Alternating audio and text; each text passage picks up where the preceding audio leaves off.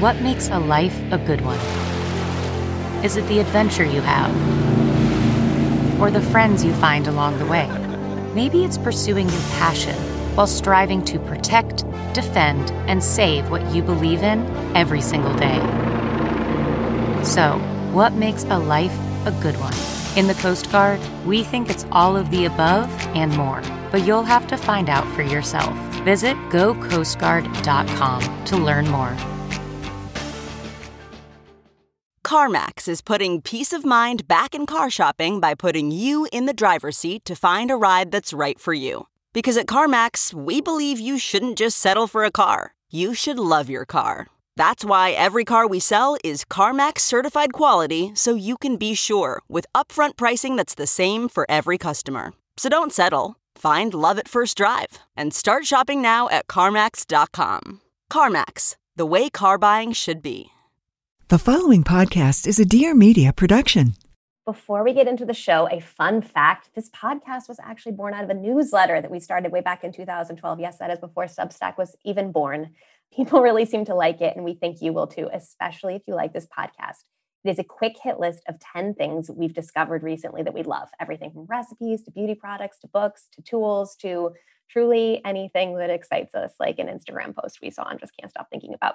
We send it every Monday, except for some holidays that we take off, like sane people, and it is free. Sign up at a thing or two HQ.com. Okay, here's the show.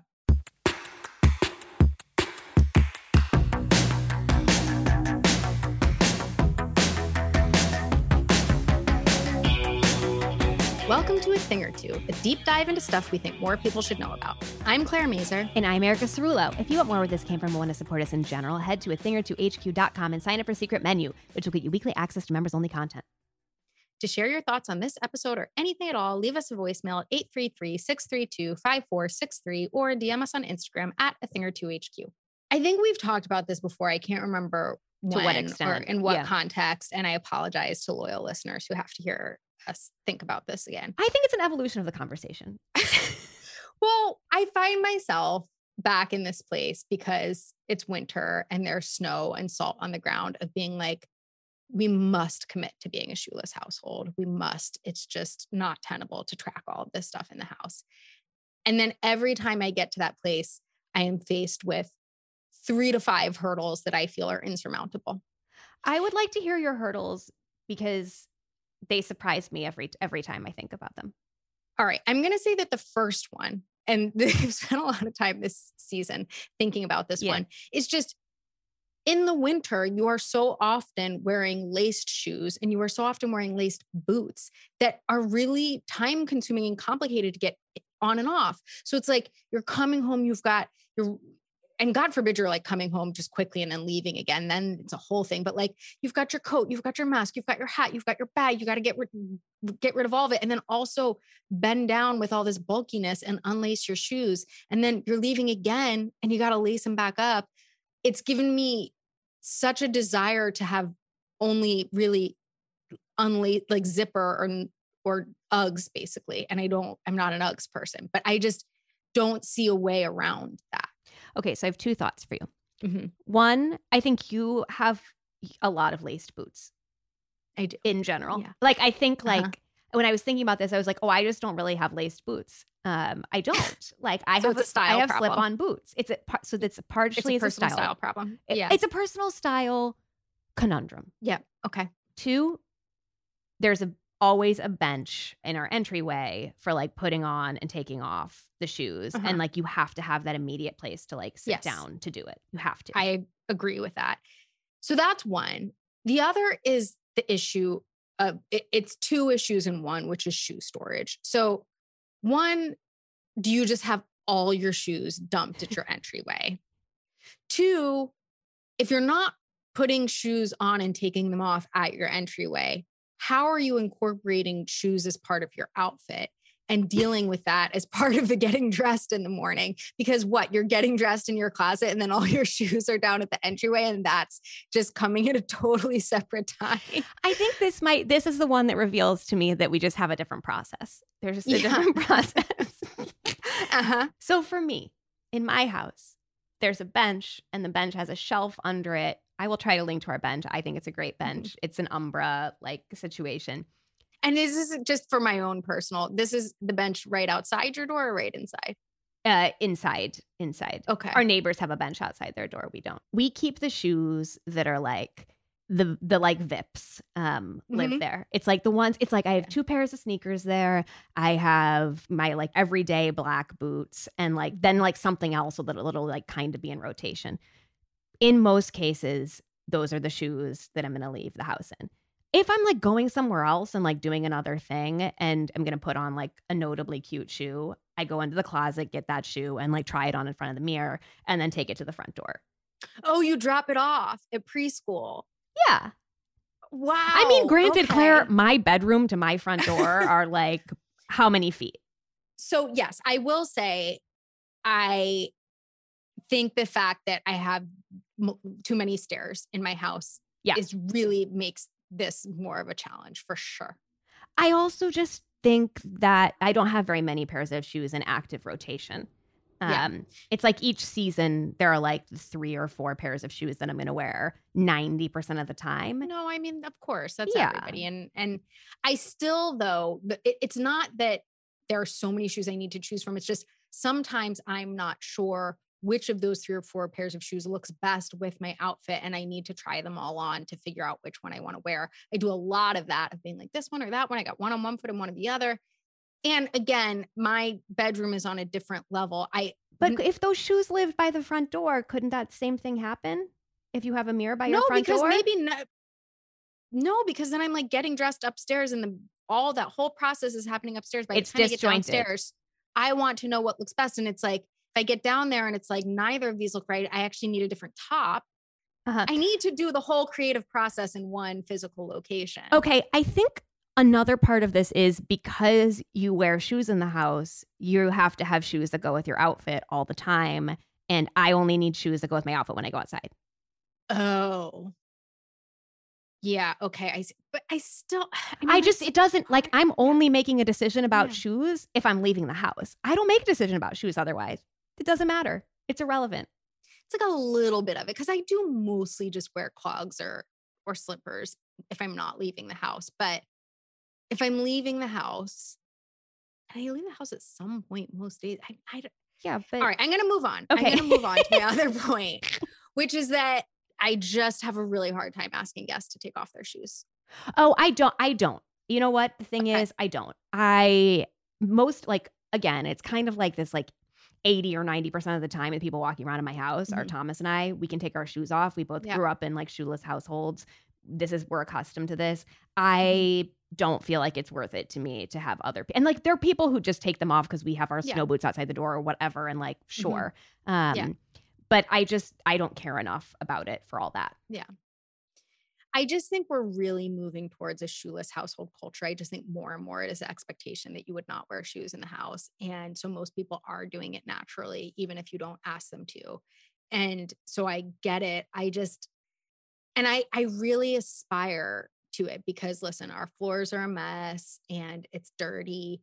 And at the same time, I think my sort of predominant mentality on this tends to be how I think about everything, which is like, it all gets dirty, it all gets worn, it's all just meant to be enjoyed and used. And I just, oh, I think it is all meant know, to be used. I yeah. think for me, I'm like, I don't want to clean the floor more. Like, no, same. And our I, floors are dirty. Our floors are really dirty. I like just not having to worry about cleaning the floor as much. And I think that's the win for me. And I like a little bit of it is like living in New York and just being like, oh my God, there's just like so much stuff on the street and like whatever. And it's a little bit related to like subway clothes of being like, yeah, yeah. oh, I don't sit on my bed in like clothes and like pants I wore on the subway or whatever because mm-hmm. it just no, feels no, no, kind of gross. I'm starting to bring up tanks as often as I bring up my mother on this podcast, and I apologize, but she posted about this recently because I guess she showed a picture of her mom in her house, and her mom was wearing shoes, and someone was like, I really respect that you're a shoes on household. And she posted this whole thing about how, like, that she really wants people to feel comfortable. And it's just like, the house is life and like in life you wear shoes and da da da. da. And it's it it didn't even speak to me so much as validated me where mm. I was mm. like, thank you, like for crafting an argument in support of this lifestyle I've chosen. But then at the end of it, she was like, "But don't get me started on outside clothes in the bed. That's a t- that's a totally different thing. like, that that is a line I will. That is disgusting. Yeah, I mean it's uh-huh. different. Uh-huh. It definitely is yeah. different. Um, yeah. I mean I also wonder if I would feel differently about shoes in the house if I had a dog um, mm. who is mm. basically wearing shoes in the house all the time and, and, is wearing and subway clothes in bed. Floor. And is wearing subway clothes in bed. Wearing basically. subway clothes in bed and cleaning the floor. Totally. To- For you. Absolutely. An excellent point. Yeah. An excellent point. Wearing yeah. shoes in the house, but also cleaning the floor. The yeah. other thing I will say is that um, our friends Lauren and Dan had a lot of fun uh, basically buying a bunch of slippers and as part of their transition to a shoeless household so that they could offer people their own personal slippers to use which is a nice way of doing it for sure to be like yes we ask you to take off your shoes but here is the, here are these slippers for you to use i will say so i grew up in like a barefoot household mm-hmm. and thomas grew up in a slipper household and i don't find them to be completely compatible um, mm. because i actually don't like the slippers option. I don't like. Interesting. I, I just I I'm like the slippers at my own house, and I like putting on like a Birkenstock or whatever with a hard sole and being able to like run down the stairs of my apartment building. Yeah. But I don't love the like having to put on slippers at somebody else's house. That's fair. Yeah, no, I can understand that. Yeah. I can understand I that. I listen. Wish me luck. It's a nice option. It's a nice option. Yeah, but yeah. Anyway, wishing you luck.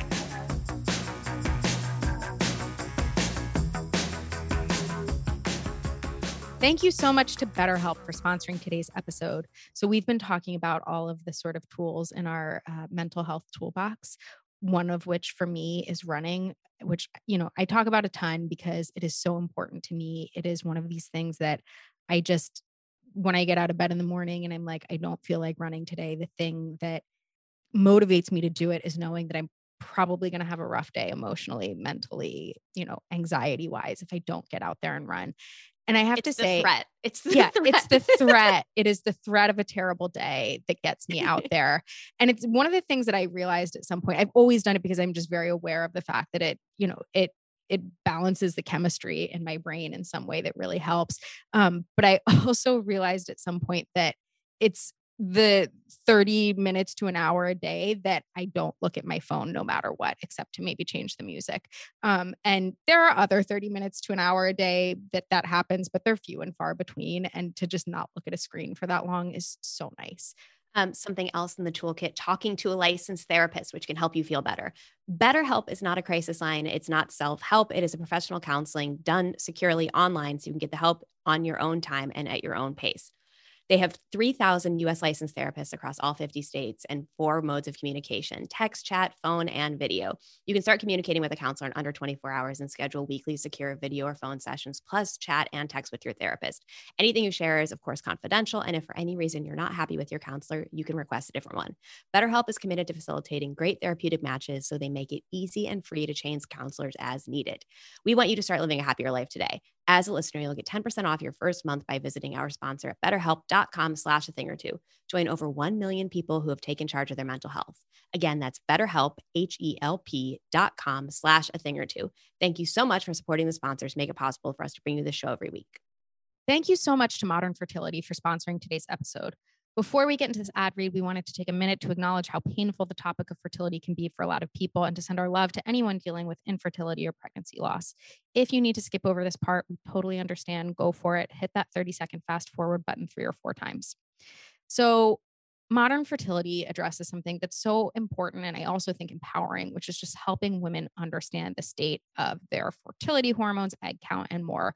Which for so many women who are trying to navigate, like, do they want kids? Do they not want kids? When do they want kids? What are their options? This is just a hugely important thing that can really help you make decisions and understand what your options are.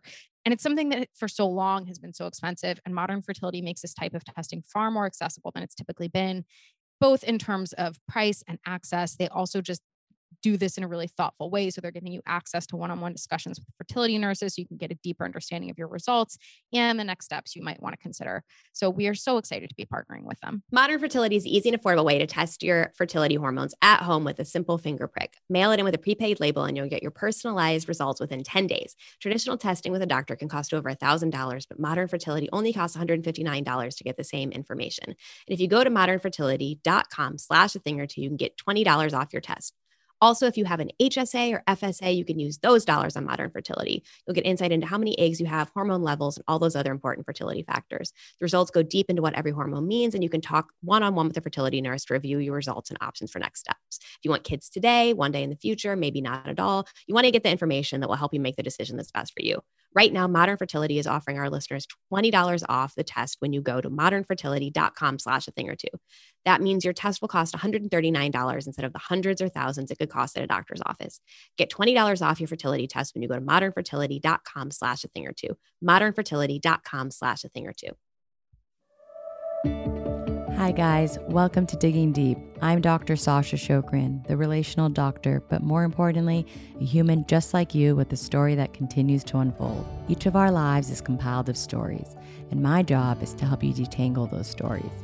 As a psychologist, I'm here to tell you that growth is never linear and that life is full of highs, lows, and everything that exists in between. My plan is to dig deeper into the stories that will inspire us move us, and remind us that we're never really alone. Don't miss a new episode of Digging Deep every Monday, anywhere you listen to podcasts.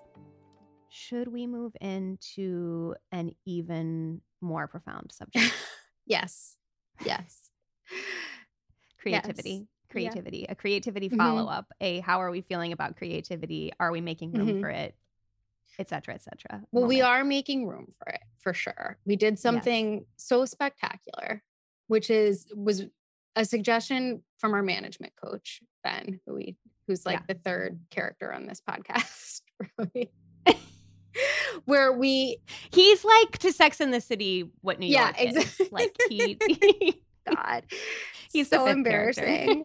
anyway, he suggests he was like, could you guys take one day a week where you agreed to just like work on something creative, like your personal creative projects? It doesn't have to be the same one, but you're both going to do it. Maybe you do it physically in the same space together and you're just not having meetings and you're not scheduling work stuff on that day. And we are in a place right now and should be in a place for a while where we are able to do that with with our workload. And it felt like such a novel idea when he suggested it. Even though we had tried sort of similar things in the past of like not scheduling stuff on Fridays or you know having personal time certain days. Yeah, Friday exactly. afternoons or like whatever. Yeah. But those things ended up getting really filled mm-hmm. with errands and if we both weren't doing it at the same time, I think there was this sense like that oh we were playing right, right, right, right. And I do still have a little bit of that sense, and we can get into that later, like the sort of complicated feelings around it. Yes, guilt the guilt and shame, and shame portion of, it, of this portion of this podcast. but I do just I'm sort of astounded by the novelty of this being like the ultimate accountability partner because it's one thing to be like, I have a companion who is also working on a project and we're going to check in on each other and report back to each other. There is nothing quite like your business partner, the only other person in your company, also being like, I am also not going to work. I'm also not going to send emails. I'm not going to ask you for things. And I'm going to be doing this thing instead and i want yes. you i expect yes. you to do that thing too like it's just an incredibly it's an incredible privilege to be able to do it oh my gosh incredible privilege i mean everything yeah. related to every the, like the last three minutes mm-hmm. is an incredible privilege i mean i do think obviously there are all kinds of other ways to go about this and to like find that person that you know that, that mm-hmm. like in your life where you're like i'm gonna like we're gonna for two hours on whatever day like carve out that time and like know that like we're both working on this thing and that makes it like us both feel yes. that pressure. It's like having a run mm-hmm. buddy or whatever. We're doing this yes. at the same time, even if not yes. in the same place. And I, it, I'm sorry to talk about things I talk about too much. Oliver Berkelman, um, or Oliver Berkman, who wrote 4,000 Weeks, talks about the importance of the idea of the weekend being a time when other people aren't working and that you can really only yeah. truly take time off if other if the other people you work with are also taking time off and how you know, it's sort of a, you can say I'm not going to work on Friday, but if everybody else is working, it's a really hard thing to truly pull off. Yes, yes, yes. Can we talk about the shame and embarrassment and like guilt portion of this before we get into the like actual creative yeah. practice? Something that I think we're both trying to reframe in our minds is what this creative thing mm-hmm. is and like the role that mm-hmm. it has. And instead of treating it like cheating mm-hmm. on work, con- treating it as something that's contributing yeah. to work in a broader way. It is actually part of the work. While at the same time balancing it with the idea that it does not need to have a yeah, be well, work. It, it, doesn't need to be like, work and it doesn't yeah. need to have a valuable output or it doesn't need to produce something of value in order to be valuable. So it like both contributes yes, to our yes, work, yes, but it is not our work and it doesn't need to have value, which uh, you know, it's not that those two things are in direct contradiction with each other, but it is that those two things in theory contradict one another because you're saying the point is not what happens. The point is that I'm doing it. The point is it doesn't need to be good because it's not about that. It's not.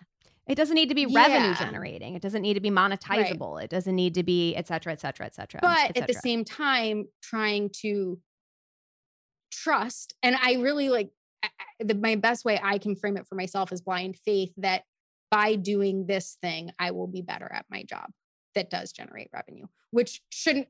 It's kindling. Yeah, it's yeah. kindling. Yeah, what it is, and yeah, and it. Yeah. I don't need it to be that way, right? Like a hobby for the sake of a hobby is fine too, but I do think it is helpful, or it's not even helpful. I just think it's true that if we take yeah. time to be creative in ways that are quote unquote unproductive or like not uh, related to our work, not uh, towards a side right? hustle, not, and not the, yeah, not yeah. geared towards a very specific goal, that it will also make us more creative and and better at the stuff that does generate revenue for us.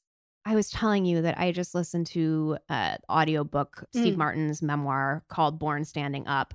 And there's this whole section in it where he, t- he talks about like all of the things that he did sort of before he got into like straight up comedy and, and stand up. And um, and his stand-up career I, i'm like too too young too young to really appreciate mm-hmm. his stand-up career for what it was but he was like kind of the biggest stand-up act that there was ever at his peak and before that he was like really into magic and he was like did he was like he was very into but very bad at banjo playing and like all of these little like ramshackle things and once he'd been on the Johnny Carson show like five or six times or whatever Johnny Carson was really like it was like mm-hmm. taking to him in a new way and like saw his like act coming together and it was like gelling and the banjo was coming into it and the magic was coming into it and like all these little mm-hmm. disparate mm-hmm. pieces were fitting together in this like very specific puzzle and Johnny Carson told him like you'll use mm-hmm. all of it and i think that's yeah. like the general sense of like just like following these little roads or whatever that are interesting to you with the idea that like it it will like come up again in right. some other way. It, yeah, totally. It's the Nora Ephron quote everything is copy. The other thing about this that I think I've been trying to rethink is just like what is a creative mm. practice or like what does that mm-hmm. look like? And I think just wanting to like go to museums and wanting mm-hmm. to go mm-hmm. do those things and wanting to just like experience other people's work as yeah. part of that instead of just us working on things in our apartments as we do most days. yes it does feel like a really important part of it. I told you that I have so many art books and I like yeah. collect them not on purpose, but whenever I really like an exhibit, I always want to bring it home and I end up buying the book. And I always kind of felt a little bit of guilt about it because I don't go back to them that often. And having these Fridays that are just geared towards creativity has forced me to re- go to them and open them and look to them for inspiration. And I finally had this moment of clarity of, oh, this is why, this is why I've been collecting these books to be inspired by what other people do in their creative work. It's also made me really want to read biographies of artists, specifically women yes. artists and mother artists. And if anybody has recommendations, please let me know because so many of the great biographies of artists are about men. Shocking. shocking. I would have never um, guessed. Um, if anybody can recommend, you know, autobiographies great too, but books about about women artist parents, I'm very curious because I will say to get to this theme of guilt and shame that I've just been shocked by how em- embarrassed isn't quite the right word, but how private I've needed to feel about the fact mm. that I'm mm. doing it, especially keeping it private from the other people in my house. And sometimes, sometimes childcare yeah. is taking place in my house.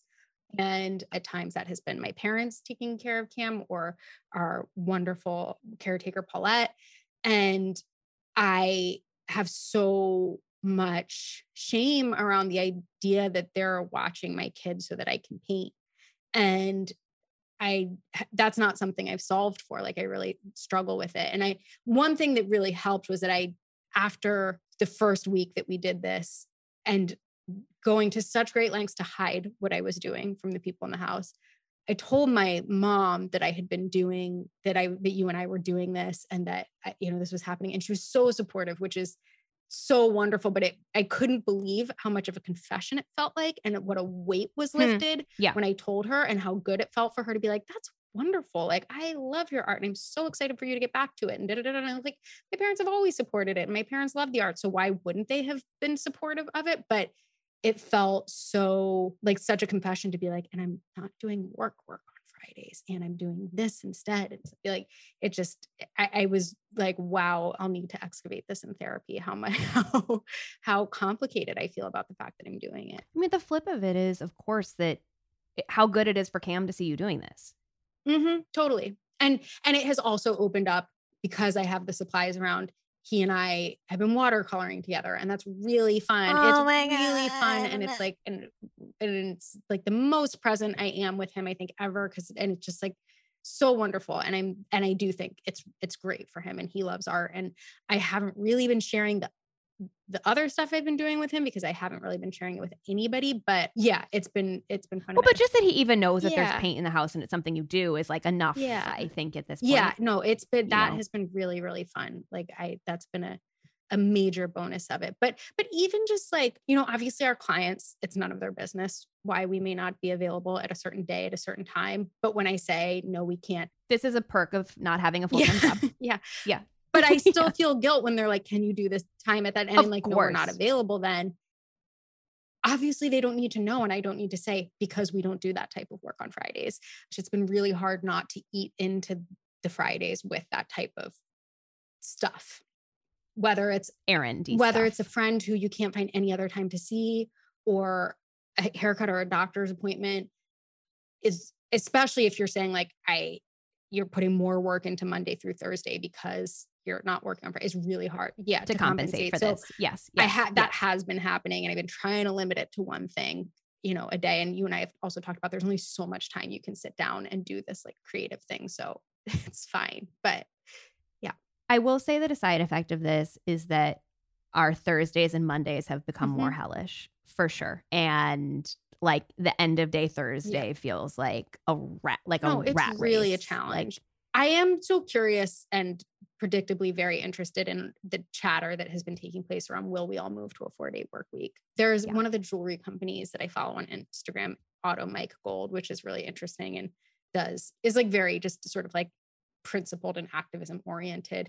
They moved to a four day uh-huh. work week and they wrote about it on Instagram and talked about how they did a couple trial runs, decided that there was absolutely no discernible change in the amount of output. And so that that was, they were just making it permanent. They were like, we hope other people will join us. God, I love it. I absolutely love it. Can you talk a little bit about the work you've been doing mm-hmm. on what should I call it? Is it the work or is it like the creative project? Yeah, yeah, you know what yeah. I'm saying? Like what I because I think this is something I struggle with. Like, what is the mm-hmm. terminology mm-hmm. for? Yeah, like the yeah. creative practice, I guess, is maybe a way, yeah, which sounds a practice. little bit goony, mm-hmm. like when somebody yeah. refers to yo- their yoga as their practice, but which is, you know, fine. I'm not criticizing if that's yeah, fine. You, what you call it. But, but, it's it's like easier for it's better. Creative practice feels better mm-hmm. for me than like art, um, an artist, and like any of those words, which I very much struggle same. with, and says more about me than no, no, no, no. Same. I I mean, it's like when I started running, people would be like, "Oh, you're a runner," and I was like, "I'm not." Um, I just run. I'm a person yeah. Um, runs. yeah. so maybe yeah, 10 yeah, years into I will be comfortable with the term artist. I've been I've been drawing and painting and I what is there to say about that? It has been really fun and I will say I for I I've been doing a lot of drawing or I picked bit like picked up drawing in a bigger way over the last year, not as consistently as I have been now, but I had forgotten how much I loved painting and to the point where this has really driven mm. the guilt because I enjoy the painting so much. It's like it's like an adult coloring book. That it feels way like too enjoyable. It really feels yeah, yeah, like yeah, yeah, I'm yeah. like getting away with something. Like I'm doing something really fun while everybody else is working, which is again something I need to to work out in therapy probably. But yeah so i've been been doing watercolors and and drawing in pen and pencil which is also something my grandmother did and she was really prolific and really talented and because i spent the first part of the year in her in the home that she lived in surrounded by her work felt really meaningful and also was just full of a lot of inspiration in that way when did she start painting At i want to say like 50s yeah. Oh my god. Like basically when her kids had moved out and she yeah. took an art class, like an art class at the local art studio, maybe 40s, but I, I believe it was 50s. And yeah, just hundreds and hundreds of paintings and so good. And someone who in my as I've gotten older has just helped me be more confident in my own art because she, you know, I think when you're a kid, you think good art is art that looks like real life and then as you get older yeah, yeah, you yeah, yeah, yeah, appreciate yeah. that that's not necessarily the case and and her art wasn't like that and i you know is some of my is some of my favorite art in the world and so that's that's been really helpful for me in terms of sort of taking my own self judgment away from it about around like technique and skill and stuff like that the other thing that's been really helpful is sometimes I sit down and I don't know what to draw or paint. And so I've been starting yeah. every Friday morning with these Wendy MacNaughton Draw Together podcasts that she does. And Wendy MacNaughton is truly one of the greatest artists of our time in like every way possible. She's so generous. And when she start when the pandemic started, she started doing these Instagram live classes called Draw Together that were art classes for kids that adults could also take part in. And she would do these really simple art lessons on Instagram Live. And they really took off and she did it so thoughtfully and and with the right sensibility and the right execution and so now she then turned it into a substack and then out of the substack she started doing these short audio drawing lessons and they are precisely like guided meditation meets a drawing lesson and they are such an amazing way for me to like a get in the headspace of doing it yeah. b center myself you know get, be get into a more mindful state of mind and also just to like give me something to draw and they often are the thing that sort of leads to the thing that it, i end up working on that day which is really nice and i i think these things are so freaking brilliant if you even if you don't draw or if you're not interested in drawing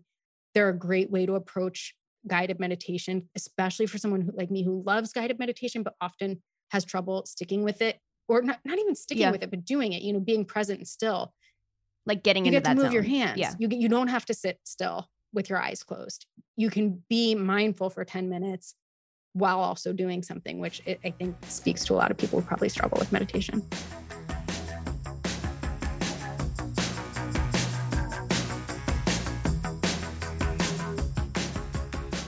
Thank you so much to the Pill Club for sponsoring today's episode. So maybe you're like, thinking about you know that you need to like renew your birth control prescription or you want to try something new that you've you know read a little bit about or feel like might be better for you or maybe you want to try it for the first time whether you know the brand you want or just like want to help navigating all of this and finding the best option the pill club medical team has your backs so you can actually get like intel on what are the different you know options available to you so you're not just like going in blind or using the same thing you've used for years and years and years and years just because you've used it remarkably this world has evolved there are like more mm-hmm. more different, sometimes better for you options out there, which is, God, a blessing, a real blessing. Truly. Life is stressful enough. Access to healthcare shouldn't be and you know what? Access to birth control definitely shouldn't be. And now getting birth control and sexual wellness products is one less thing you have to worry about. With the Pill Club, you'll never have to make a trip to the doctor or wait in line at the pharmacy ever again. They provide access to care from the comfort of your home and delivery to your door. The Pill Club carries over 120 FDA approved brands and ships to all 50 states. Most brands of birth control are free with insurance or Medicaid. Otherwise, prices start as low as $7 per month without insurance. The Pill Club delivers birth control to your door for free in discreet packaging, along with fun self care gifts and goodies. And delivery is free. And what's more, their licensed medical team is just a text away to give you the best reproductive health care. Sign up for birth control in just five minutes. And when you become a patient, Pill Club will make a $10 donation to bedsider.org, which helps low income individuals get access to birth control, funding things like medication and transportation costs. Right now, when you go to thepillclub.com slash a thing or two, the Pill Club is offering a $10 donation to bedsider.org for every a thing or two listener who becomes a patient. Your donation will help low-income individuals get access to birth control through bedsider.org. That's thepillclub.com slash a thing or two to get your first birth control care package and donate to help more women in need of affordable birth control. Remember, thepillclub.com slash a thing or two. You must use the link to make a donation. Thank you so much to Shopify for sponsoring today's episode. I feel like one of the entrepreneurial sort of narrative arcs that nobody really tells you about is the journey with Shopify push alerts and how, you know, when you first open your Shopify store and you've got the mobile app and you're like, yes, I want a push alert every time I get a sale. Like, yes, I want that that flash of serotonin.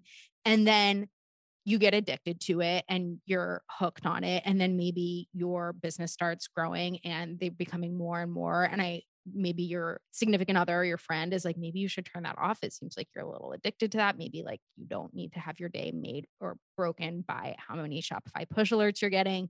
And then at some point, you're like, yeah, and you turn it off. And that feels like a real milestone and a sign of success when you finally gotten to that point in your entrepreneurial journey where you don't need your phone to tell you every single order you've received. As you can tell, we have a deep psychological connection with this company.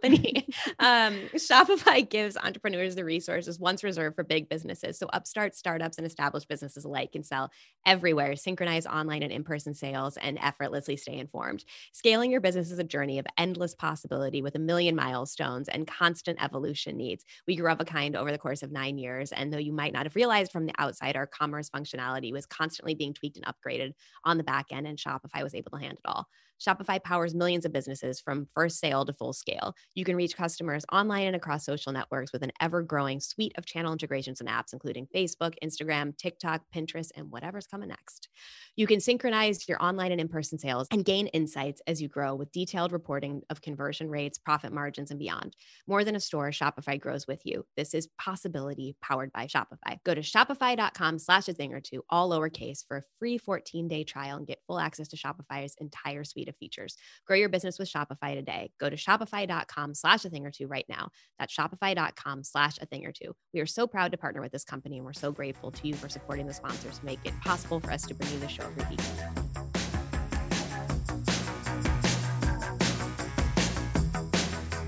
I don't know why this made me think of it, but I think it was Ann Friedman who shared a newsletter recently that she was using the wordle of the day as a writing prompt. Huh. Maybe it wasn't her. Maybe this is uh, maybe my sourcing is completely wrong, but taking whatever the wordle is of the day and using that as like, you know, free writing prompt, that. which I thought was just like a stroke of brilliance. God, it's so good. Yeah. I mean, I will say the thing that I really miss from the last time I was really did have a, a more regular creative practice was I was usually had some sort of class setting in my life, you know, where I had an art class mm. or or something where I was being given assignments and at, at when I was younger, I don't think I realized the importance of those in sort of driving creativity. But now I'm like, give me the assignment, give me this something just to get my wheels turning. And same with writing, you know, being given writing prompts when you're in school is helpful. And sitting down and not yeah. having anybody telling you to write an essay about your cat or whatever is can sometimes be hard to think about what you're going to write about or where to go with it. Yeah, yeah, yeah, yeah, yeah. Do you do you think there's a point where you're when you'll want to share? My goal, my like really the only goal that I have right now besides sticking with this is to not feel embarrassed talking about it by the end of this year because I feel really embarrassed talking about it. I'm surprised I haven't cried yet on this podcast. I feel like I cried the last time you and I talked about it. I've cried to other people about it. I'm going to cry now. Yeah, well, that's yeah, exactly, crying, exactly. You know, no. um, I'm just so, and I'm hoping that as a result of not feeling weird, not having all this shame and embarrassment about talking about it, then I will also feel comfortable sharing it. So, yes, I would love to share it. I would really like to share it. I am surprised by how unwilling to share it I am. I did, I can talk about this more later, but I did this Artist Way group, which Artist Way is like a creativity workbook that is fairly iconic. And a lot of people do it as part of sort of accountability groups and get together every week to talk about it. And this woman in the group with me emailed me and she was like, I just discovered your Instagram and it's so great. Your son's so cute. And it just occurred to me like maybe one way to help motivate yourself and keep yourself accountable would be to share your work on your Instagram. I know it's really helped me to have an audience. And I was like, thank you so much but no and i am sure that this I, this woman was like so let me get this straight. You put your entire life on Instagram, you get on this podcast every week and share all sorts of fairly vulnerable private stuff, but you're not going to put a drawing on the internet.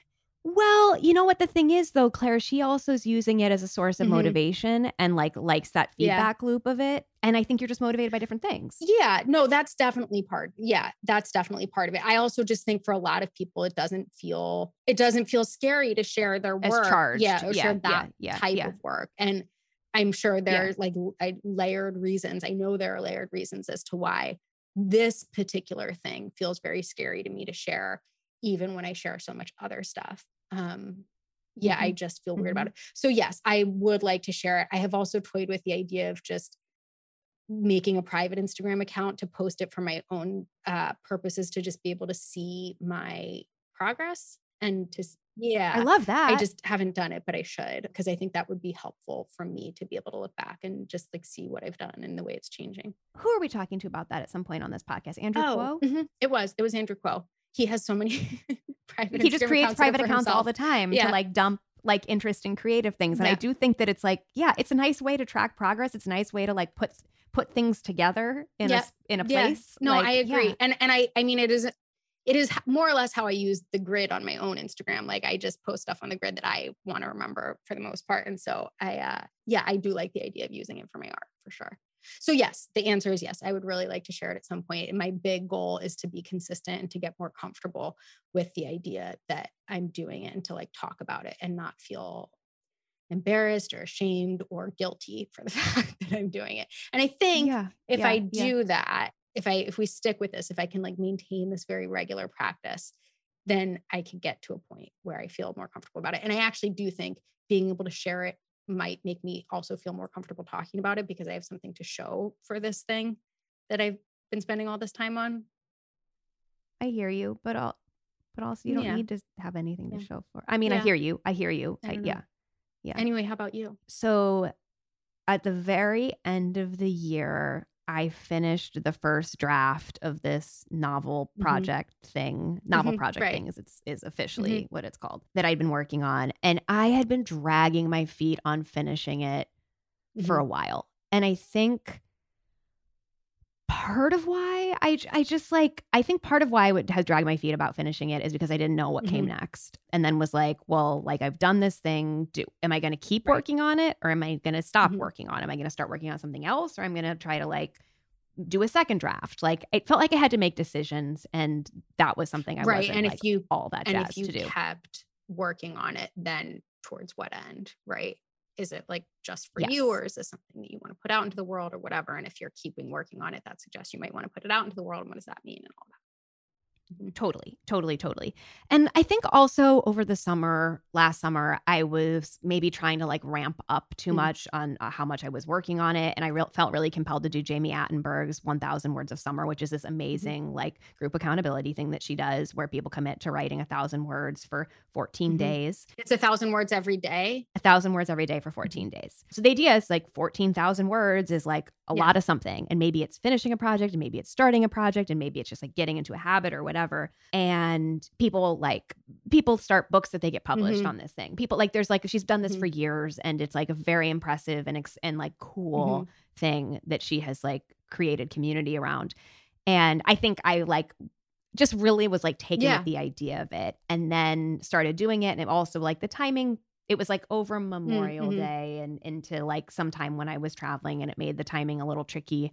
And I just ultimately like wasn't able to carve out the time for it and then felt bad mm-hmm. about myself for not doing it, not like like pulling it off. And then was just like yeah. why? Like why did I pressure myself into this thing? Like I I was on a perfectly fine like mm-hmm. path before. I mm-hmm. was writing, you know, for a half an hour yeah. a day, however many days a week, and that was That's like a lot. That's good. That's and, great. Yeah, and totally it was like yeah. fine i don't know why i felt you know besides the allure of this like yeah. cool thing like i can appreciate this cool thing right. that she does without actually yeah. having to participate in it so then right at the beginning of this year as we started this or like over with winter break i randomly on, on twitter saw a book called refuse to be done how to write and rewrite a novel in three drafts by someone named matt bell i'm a little concerned and, about um, this because it does seem like you're saying something good came out of twitter and i just don't want you putting that message out into the world I know. And I think it is one of those things that makes me be like, does that mean I have right. to stay on it's, here, which is terrible? Like, it's a, it, it's a slippery slope. I agree. Like, uh, ah, Claire, 100%, because like every three weeks, I will have to find something where I'm like, well, I don't know where else I was going to have seen this. Like, yeah. uh, this trash mm-hmm. platform, mm-hmm. here I mm-hmm. am. Also, the title of this book is a challenge for me because Refuse to Be mm. Done is not. Yeah, is not, not where my where how my head at. works, yeah. and I I don't think that's the, yeah. and I don't want my head to go in that direction. I actually no, but this book is like officially out now, and it it's just really great. I Good. think that I needed someone to give me like I needed the class on like how to do a revise. I needed the like, okay, what mm-hmm. do you mm-hmm. do from here? Because I think I was just very daunted by sitting there with like a shitty first draft and then being like, well, now, like, process wise, mm-hmm. what do I do? And there's a lot of like very actionable, specific things. And the thing that he, like, the very short version of what I've taken away from this is that he suggests going through and reading this like first draft and then making a new outline or a first outline if you haven't outlined for this book based on what's actually mm-hmm. there and then to revise that outline before you try to revise a whole book an outline's mm-hmm. easier and then to like rewrite a draft based on that new outline and here's the real tricky part without copy pasting you have to retype everything. You have to retype everything because you will find it much more painful to retype things that you hate than you will to copy paste things that you hate, which just felt uh, felt like a bit of a life. it is. I actually think it's. I think it's completely brilliant. Here's my question: Do you have yeah. to go in order, or if you are stuck in a section that you can't retype because you are not happy with it, can you move on and come back to that section? Okay. Oh yeah, I think you can I think you can like go in whatever order okay. you want at that point. I think it's more just that like you can't just be pulling things over from your 1st mm-hmm. draft and cobbling them yeah. together. One piece of guidance from this book that I thought just like applied more broadly, if whether you're working on something daily or weekly or mm-hmm. like whatever, was his I his like sense that uh, basically pick one thing to fix in the morning, mm. like as you're closing out your practice for the previous mm-hmm. time, which is like a little bit of like listening to this Wendy mm-hmm. MacNaughton podcast of like, here's like, it, it's mm-hmm. not a fix, but it's like pick one thing to do, like find your starting point and identify your starting point prior. And is the idea being like, so that you don't have to tackle it all right then, or so that you know where you're starting the next day? so yeah. that you know where okay. you're starting I love the that. next day. It's yeah, like, yeah, yeah, yeah. It's like laying out your clothes mm-hmm. to go to the gym. Okay. Like kind of I love thing. that. Yeah. The other thing we talked about related mm-hmm. to this is the idea of like not spending so much time mm. or putting mm. so much into this that you like burn yourself out uh, like yeah.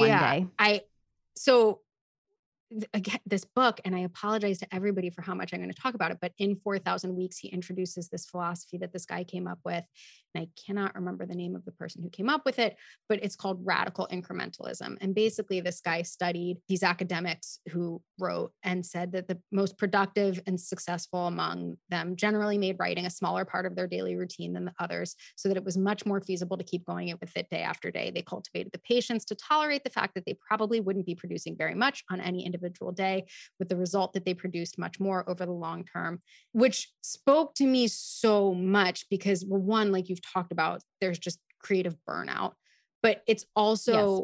philosophy on running that speaks a lot to both of us and was like very much how I started and the advice that I give to everybody that running is so miserable, especially when you first start, that if you push yourself too hard, you will absolutely not go back and do it again the next day. And the only important part of running when you're starting when you're trying to get into the habit is to go back and do it again the next day. And this is like any coach Bennett Nike Run Club guided run, right? It's like very much like I don't want you to like leave it all out here because I want you to come back yeah. and like I actually don't want you to like run like sprint the last you know 100 yeah. yards because you're going to be too tired tomorrow to get back out right you you want you want to want to do it the next day and so you want to exactly. want to do the next day. So basically, this philosophy of radical incrementalism says that you have to stop even when you have like this creative burning passion and still really want to go keep going because you know you're like feeling in the groove he says in the, in flow. the flow, yeah he whatever. says stopping yeah. helps strengthen the muscle of patience that will permit you to return to the project again and again and thus to sustain your productivity over an entire career and he basically says that the, the students who couldn't do this it were just had this discomfort that arose from being forced to acknowledge their limited control over the speed of the creative process and so they sought to escape it either by not getting down to work at all or by rushing headlong into stressful all-day writing binges which led to procrastination later on because it made them learn to hate the whole endeavor and it just makes so much sense to me as, as an approach to something and i it's also why i think for the longest time i had no interest in running marathons i was like that's not why i run is to like do this Herculean thing. It's to have this practice that's really valuable to me and to do it for my entire life. And I don't want to do something yes. that's going to endanger it and it, eh, by potentially getting hurt or learning to hate the thing. And it's not the point. So I don't need to prove anything to myself because I will I do not need to be good yes. at this. I don't need to um, you don't need a participation medal. You don't yeah, need, like I yeah. just need to do it regularly yeah. because it's important yeah. to me. Which yeah, and I I love that philosophy being applied to creative work because as he says like you can't rush creative work. So that brings me to one of the two things that I'm currently uh, struggling with, which is I don't really know what to do when I don't know what mm. to do mm, next. Mm. Um and like when it's like figuring out like things like this parts of this plot don't work and like what happens then and you can't just like sit down and and like muscle right, right, through right. that and so i think i'm struggling to figure out how to feel like i'm still hmm. fueling hmm. this in some way without making concrete progress yeah. hmm.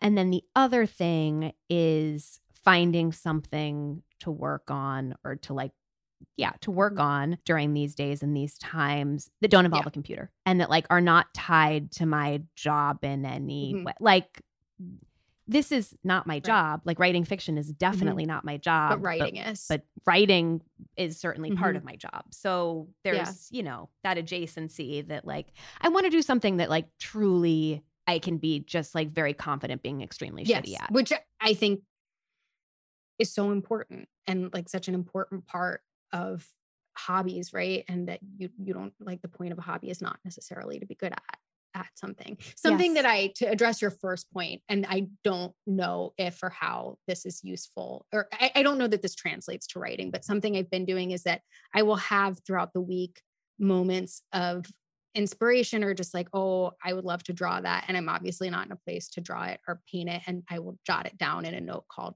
like what to draw because i have you know the similar thing where i'm like well this thing's done or i'm burnt out on this thing and i just need a little something like things like i'm like i i want to mm-hmm. explore collage and like that's something that i can maybe just start flipping through magazines when i'm at a stopping point for something but yes that that those moments are important and real yeah i mean the other thing i will say i mean obviously 4000 weeks has been such a big influence in in helping me get in the right headspace for all of this. But we had also read Big Magic almost like exactly a year ago. Uh, you and I had both read it and didn't love it, but I have been surprised at how often it has come up for me in sort mm-hmm. of keeping me going with one, just the recognition that the point of this is not to be good at it and that it's just about putting the hours it's in the doing it. Yes. And it's like the 10,000 yeah. hours and all of that has really kept me going when I'm like, why am I doing this thing that's not good? And it's like, it, it it's again this blind faith that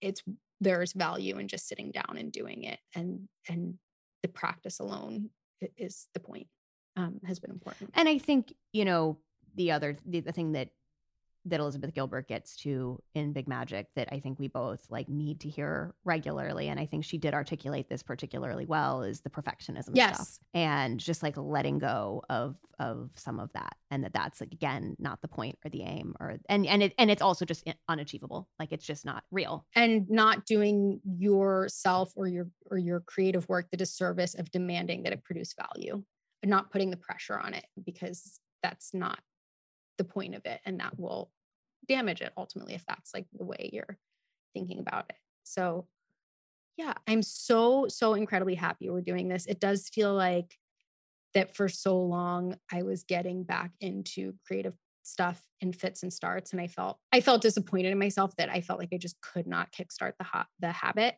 and I now sort of look and I'm like no I was just like getting to this point I was getting myself to a place where I was like feeling comfortable dedicating time to it regularly, which is nice. It was just like a stalled engine or something. That's the show. This has been a production of Dear Media, and we are so grateful to the talented team over there for helping us make this podcast happen, especially to our wonderful producer, Ali Slice. You can follow us on Instagram at a thing or two HQ, and if you have ideas for our show or want to advertise, email podcast at a thing or two HQ.com. Find show notes and sign up for our newsletter at a thing or two HQ.com too. If you love the show, consider supporting it by signing up for our secret menu also at a thing or two HQ.com.